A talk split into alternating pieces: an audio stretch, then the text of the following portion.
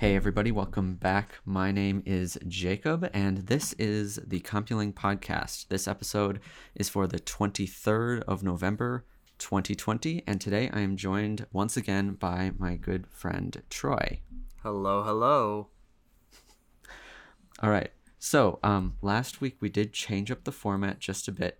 We are going to talk about some news stories that have to do with technology and security, and then we'll move into our discussion topic.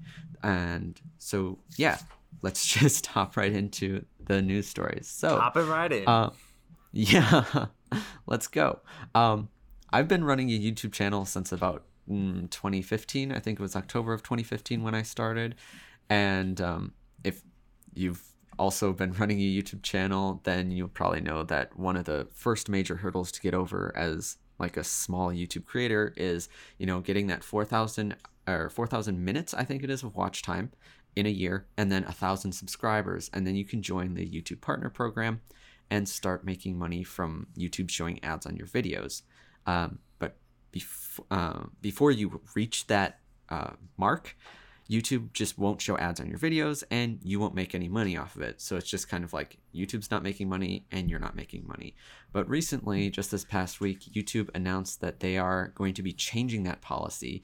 So they'll be actually showing ads on videos owned by creators who aren't part of the partner program, meaning that the creator will not be receiving money from those ads, but the ads will still be shown on the videos, which is a change from how it worked before. So what do you think about this, Troy? I'm actually really genuinely interested to hear your thoughts, because my opinion is like kind of different from what I've been hearing a lot of other people say. So, well, for me, for starters, it's important to remember that at the base level, YouTube is an advertising company. Right. I feel like a lot of people don't actually recognize this for what it is, but like YouTube is an advertising company. Any TV channel that you've watched or any video service more or less that you've used is primarily an advertising company. Right. Google is an advertising company. Right. More or less, because their primary source of revenue is not from subscription fees. It's not from selling products. It's from selling advertisements, right? YouTube videos are just there to get you on the platform so that you end up seeing the advertisements. And so this is just bringing to light that these ads are, in fact, YouTube's priority. And I think some people, some casual users of YouTube might be like, what? This is so dumb. Why would they do this? This is stupid. They're doing it because it's their company structure, right? It's how they make money. Right. Yeah.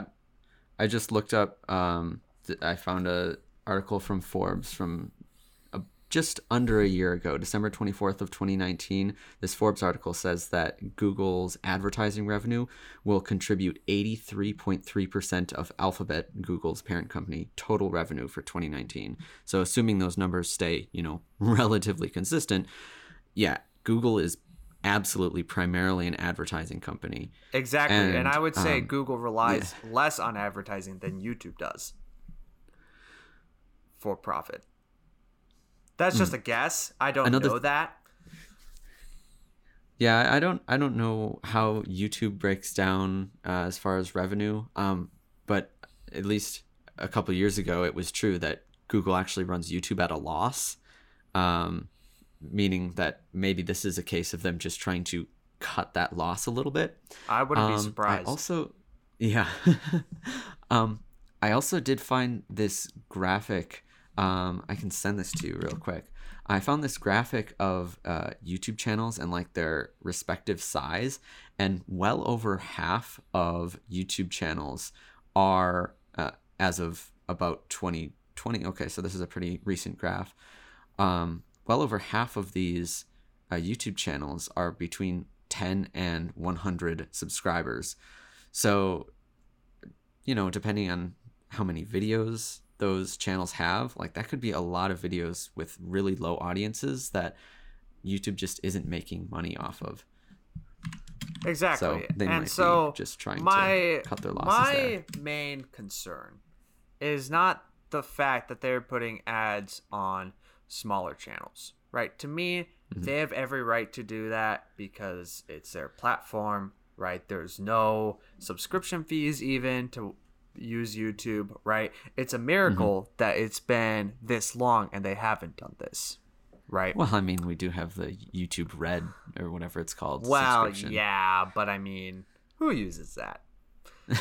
But anyway, True. My main concern is if these channels will have control over what kinds of advertisements will be shown on their videos, right? If there's a kid-friendly channel, right, or a channel that is maybe not like labeled as kid-friendly because putting the kid-friendly label on you really like limits your channel a lot. It does. So a lot of channels probably don't do that, but are still intended to be for, you know, like not about violence or politics or whatever, like, right? Minecraft Let's Plays. Yeah, but if they have no say in what kind of advertisements are shown on your channel, then that for me gets into a bit of a gray area of this is concerning, right? Because these creators are trying to build, in essence, like their own sub-platform inside of YouTube, right? Like the creators still have certain rights, and if there's advertisements that are starkly contrasting the type of content they want to provide, that's an issue. Yeah. That's actually a really interesting point you bring up about like control over what type of advertisements. I don't know if you're familiar with, well, it's a term that's been thrown around a bunch over the past couple years, the adpocalypse. There's been a few of them, you know, where it's actually kind of the other way around, where it's not that, you know, the channel creators are picking and choosing what ads are shown on their videos. Rather, it's, you know, people will get mad at advertisers for advertising, for choosing to advertise on a specific type of video, or maybe not necessarily choosing specifically, but their ad ending up on that particular type of video. So, you know, with that, these, we have two conflicting concerns, right? Where the creators, they want to be able to choose maybe what ads are on their videos, and the advertisers also want to be able to choose what videos they show their ads on. And YouTube is just kind of getting hate from both sides. Yeah, well, to me, those are two separate issues, because the one of advertisers choosing what videos their ads show up on, that only affects those creators that are getting paid for ads, right? Whereas this article, this move by YouTube, is affecting those that don't. Those that don't, I don't think care at that point whether an advertiser chooses to advertise on their videos or not. But I think they would start caring about what kinds of advertisements there are. And I guess I don't know how the algorithm works or anything. I haven't been quite that into the bowels of YouTube yet. But it is something that if I was a starting creator, might be concerned about if I'm going for a certain audience or like content field.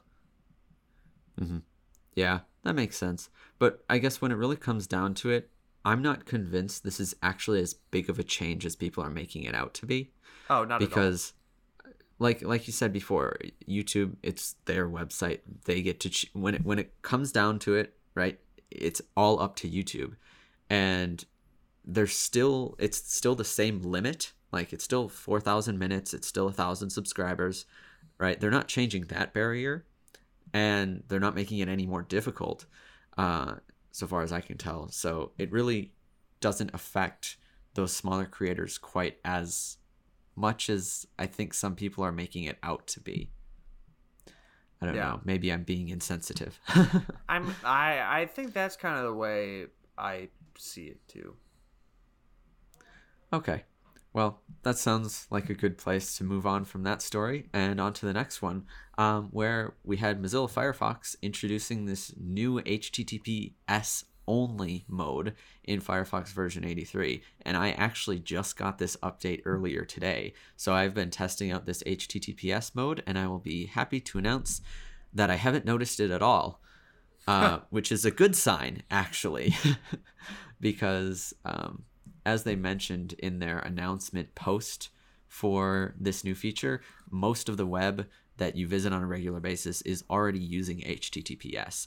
And a lot of hosts, like I've worked with some websites that are on these smaller hosts that a few years ago were HTTP only unless you purchase an SSL certificate. Now they're just adding SSL certificates for free, usually, you know, from Let's Encrypt or something like that. Yeah, so when I read this article, I thought they didn't already have this. I've used Firefox before, but not prodigiously. And I think, you know, like you said earlier, right, the article says, Firefox even says most of the internet nowadays is HTTPS, right?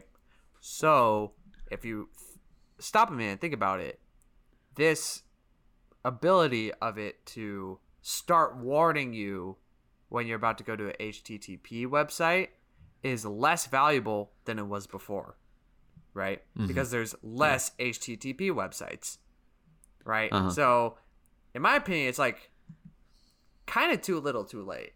I mean, it's good that they have it, but this should have happened a long time ago. Yeah, I totally see where you're coming from. I happen to be a rather religious Firefox user. Not because I'm, you know, that tinfoil hat anti-Google, but I mean, we literally share the show notes for this podcast over Google Docs. So I'm definitely not anti-Google, but by any means. But as far as this HTTPS only feature goes, Firefox did have a couple HTTPS like prefer features before. The two ones that I can think of right now is if you visit an HTTP only site, it'll show like, you know, you have the little security like lock icon in the upper left near your address bar, and it'll show that with a red slash through it.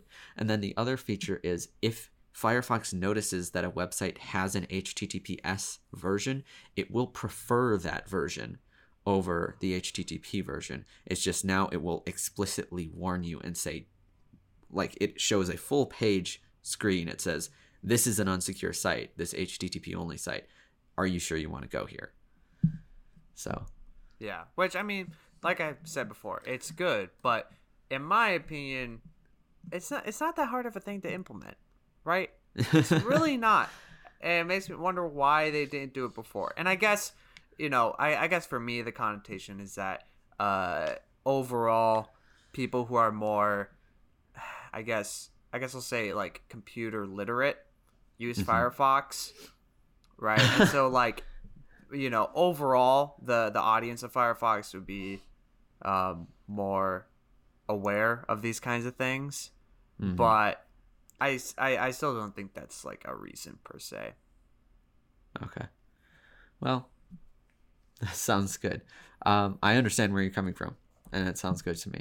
So our third and final story for today is one from the BBC. As always, links to all these stories are in the show notes or the description if you're watching this on YouTube. And this is about how smart doorbells are vulnerable to hackers, or some of these like top-selling smart doorbells on Amazon were vulnerable to hackers. And one of these brands was actually caught sending unencrypted passwords to China. And right before the show started, you had a really interesting comment about this story. What was that? Oh my gosh. Oh yes.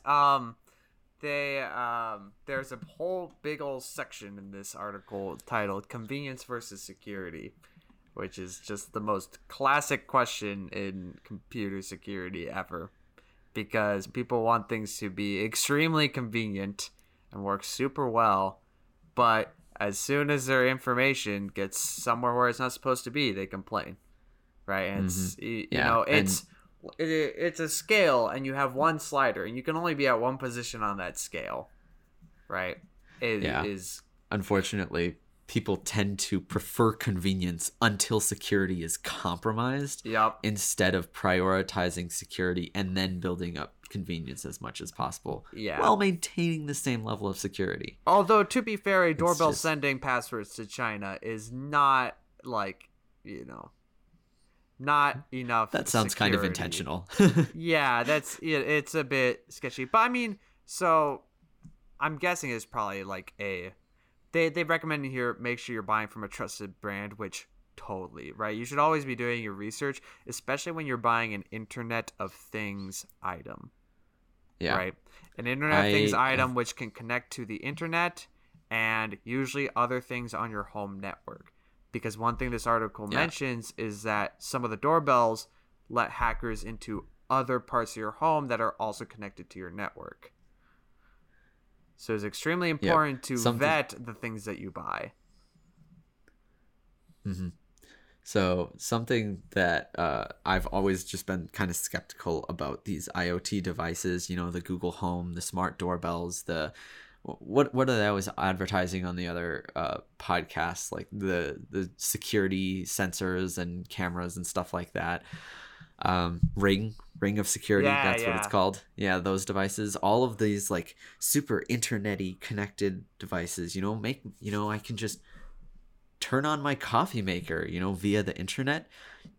Something, as someone who's deeply involved in technology and programming and has a great deal of interest in security, anytime I hear of more things being connected to the internet, that just kind of makes me cringe inside, because it's more opportunity for vulnerability for just this tiny bit of convenience. Like so much, like you're literally putting the security of your home on the internet to be hacked, basically. Yeah. And it doesn't need to be. Newsflash, people. The internet is not secure. Let me repeat that. The internet is not secure. When the internet was made, its design goals did not include security. So anything connected to the internet, you cannot count on it being secure. What? Are you telling me that IP doesn't have security just integrated directly into it? Yeah, there's a reason people still use closed-circuit television. It's because it's not connected to any internet or network. Yeah, exactly. It means you have to get to the physical hardware in order to compromise it. Yeah. So my recommendation is stop connecting literally everything in your house to the internet, please. Yeah. Or at least if you're going to do it, use something that is a trusted item that other people have used, that people who know things about technology have used. And also, this is an important note, because a lot of this is about like the default passwords on these things being extremely weak.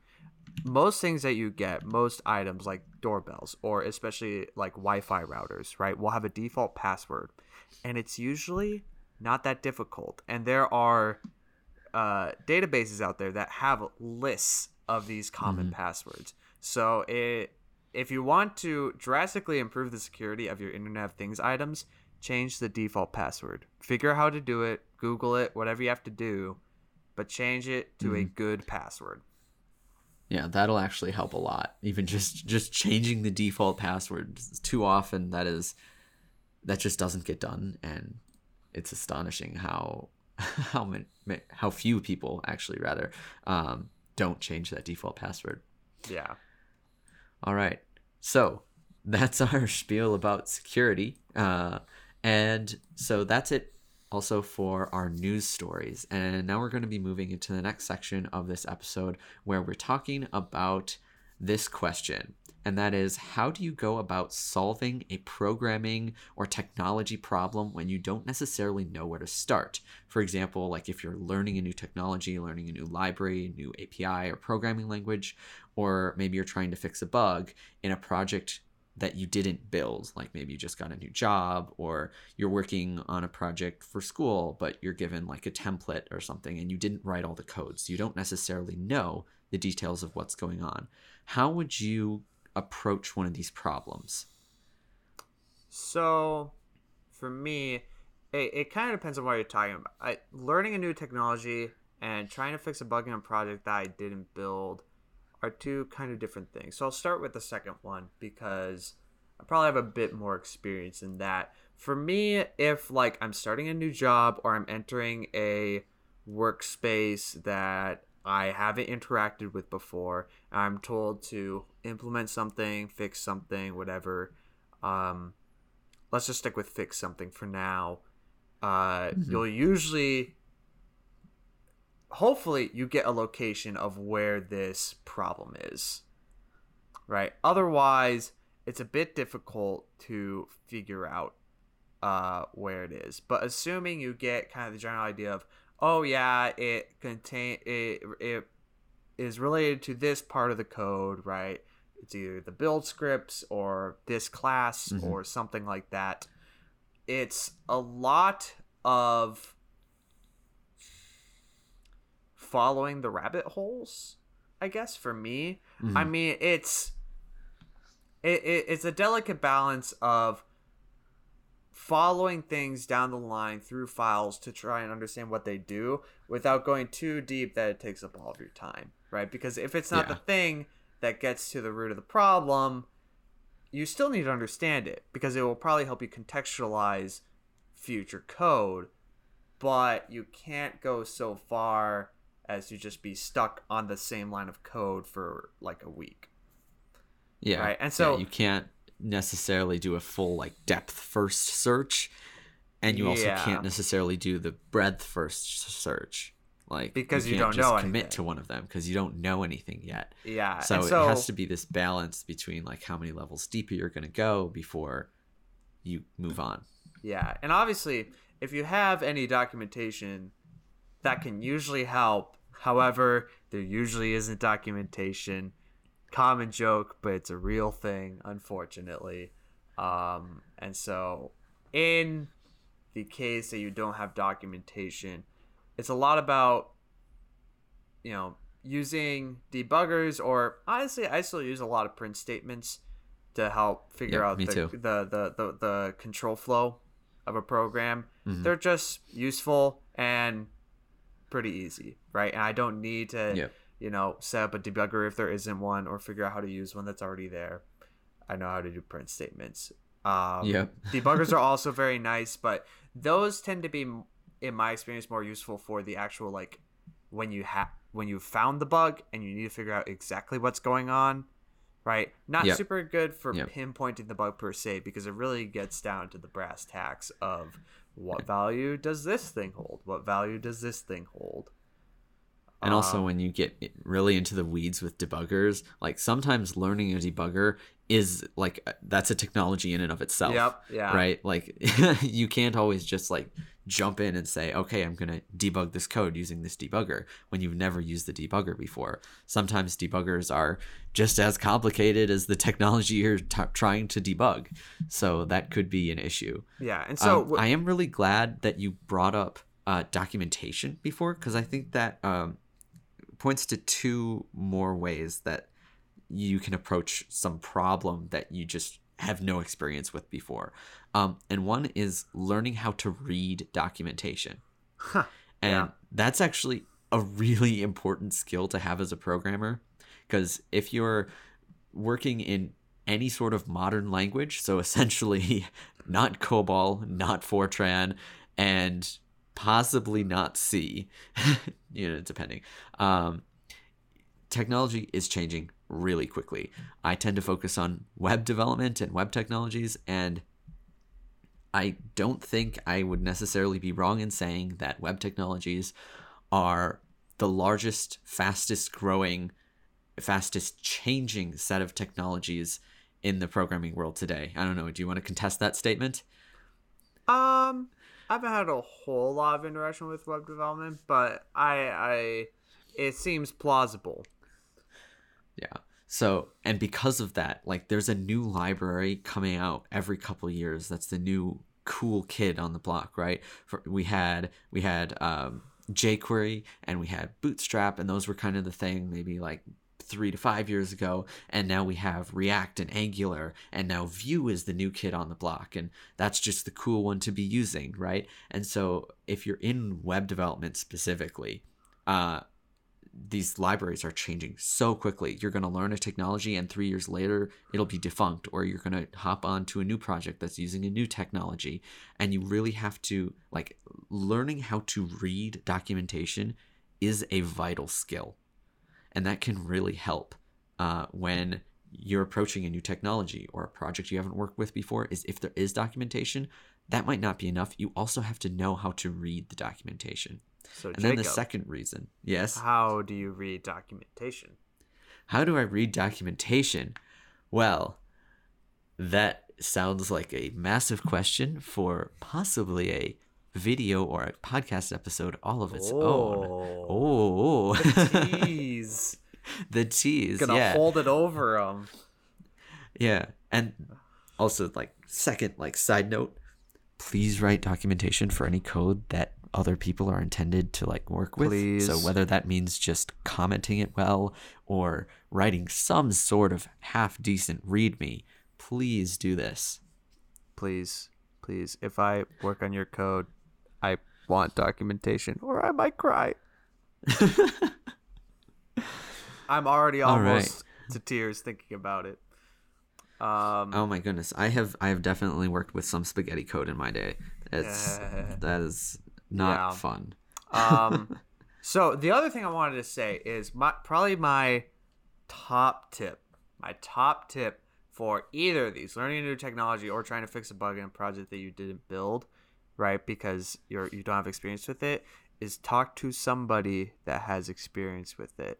Particularly if it's a project that you didn't build, somebody who is part of the building process, right? And this reveals a part of computer science or software engineering that a lot of people, at least the common culture, doesn't think of a lot, which is the social aspect, which is the soft skills, right?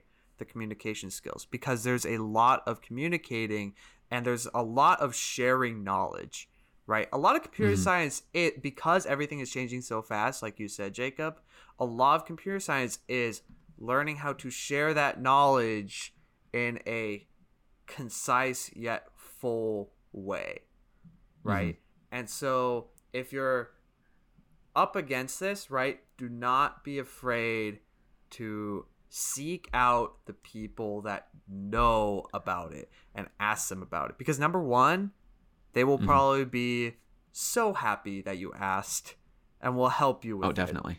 So happy, right? Anytime I get to help somebody understand something, it's great. I love it.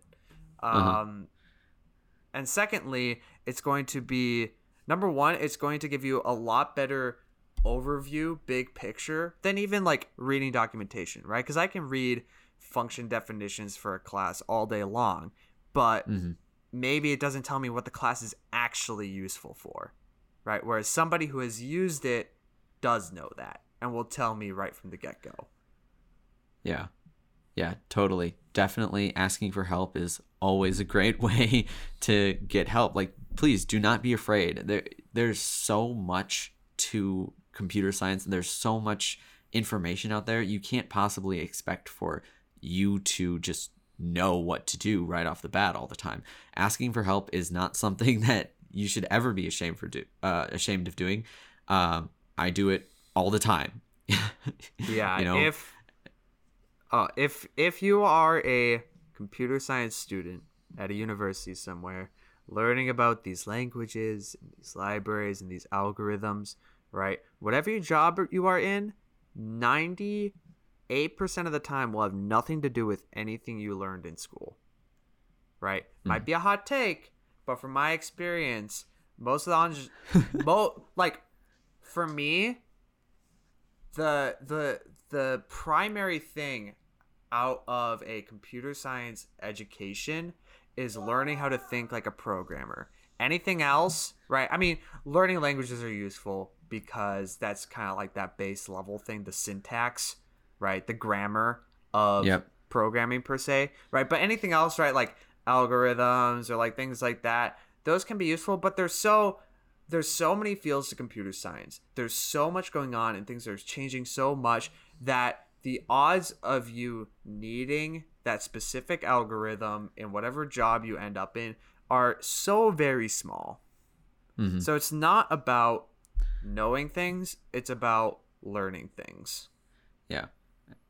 Like learning how to think like a programmer. Also learning how to think like a computer is also a really important thing that you do learn in college, learning how to think like a computer and solve problems with computers.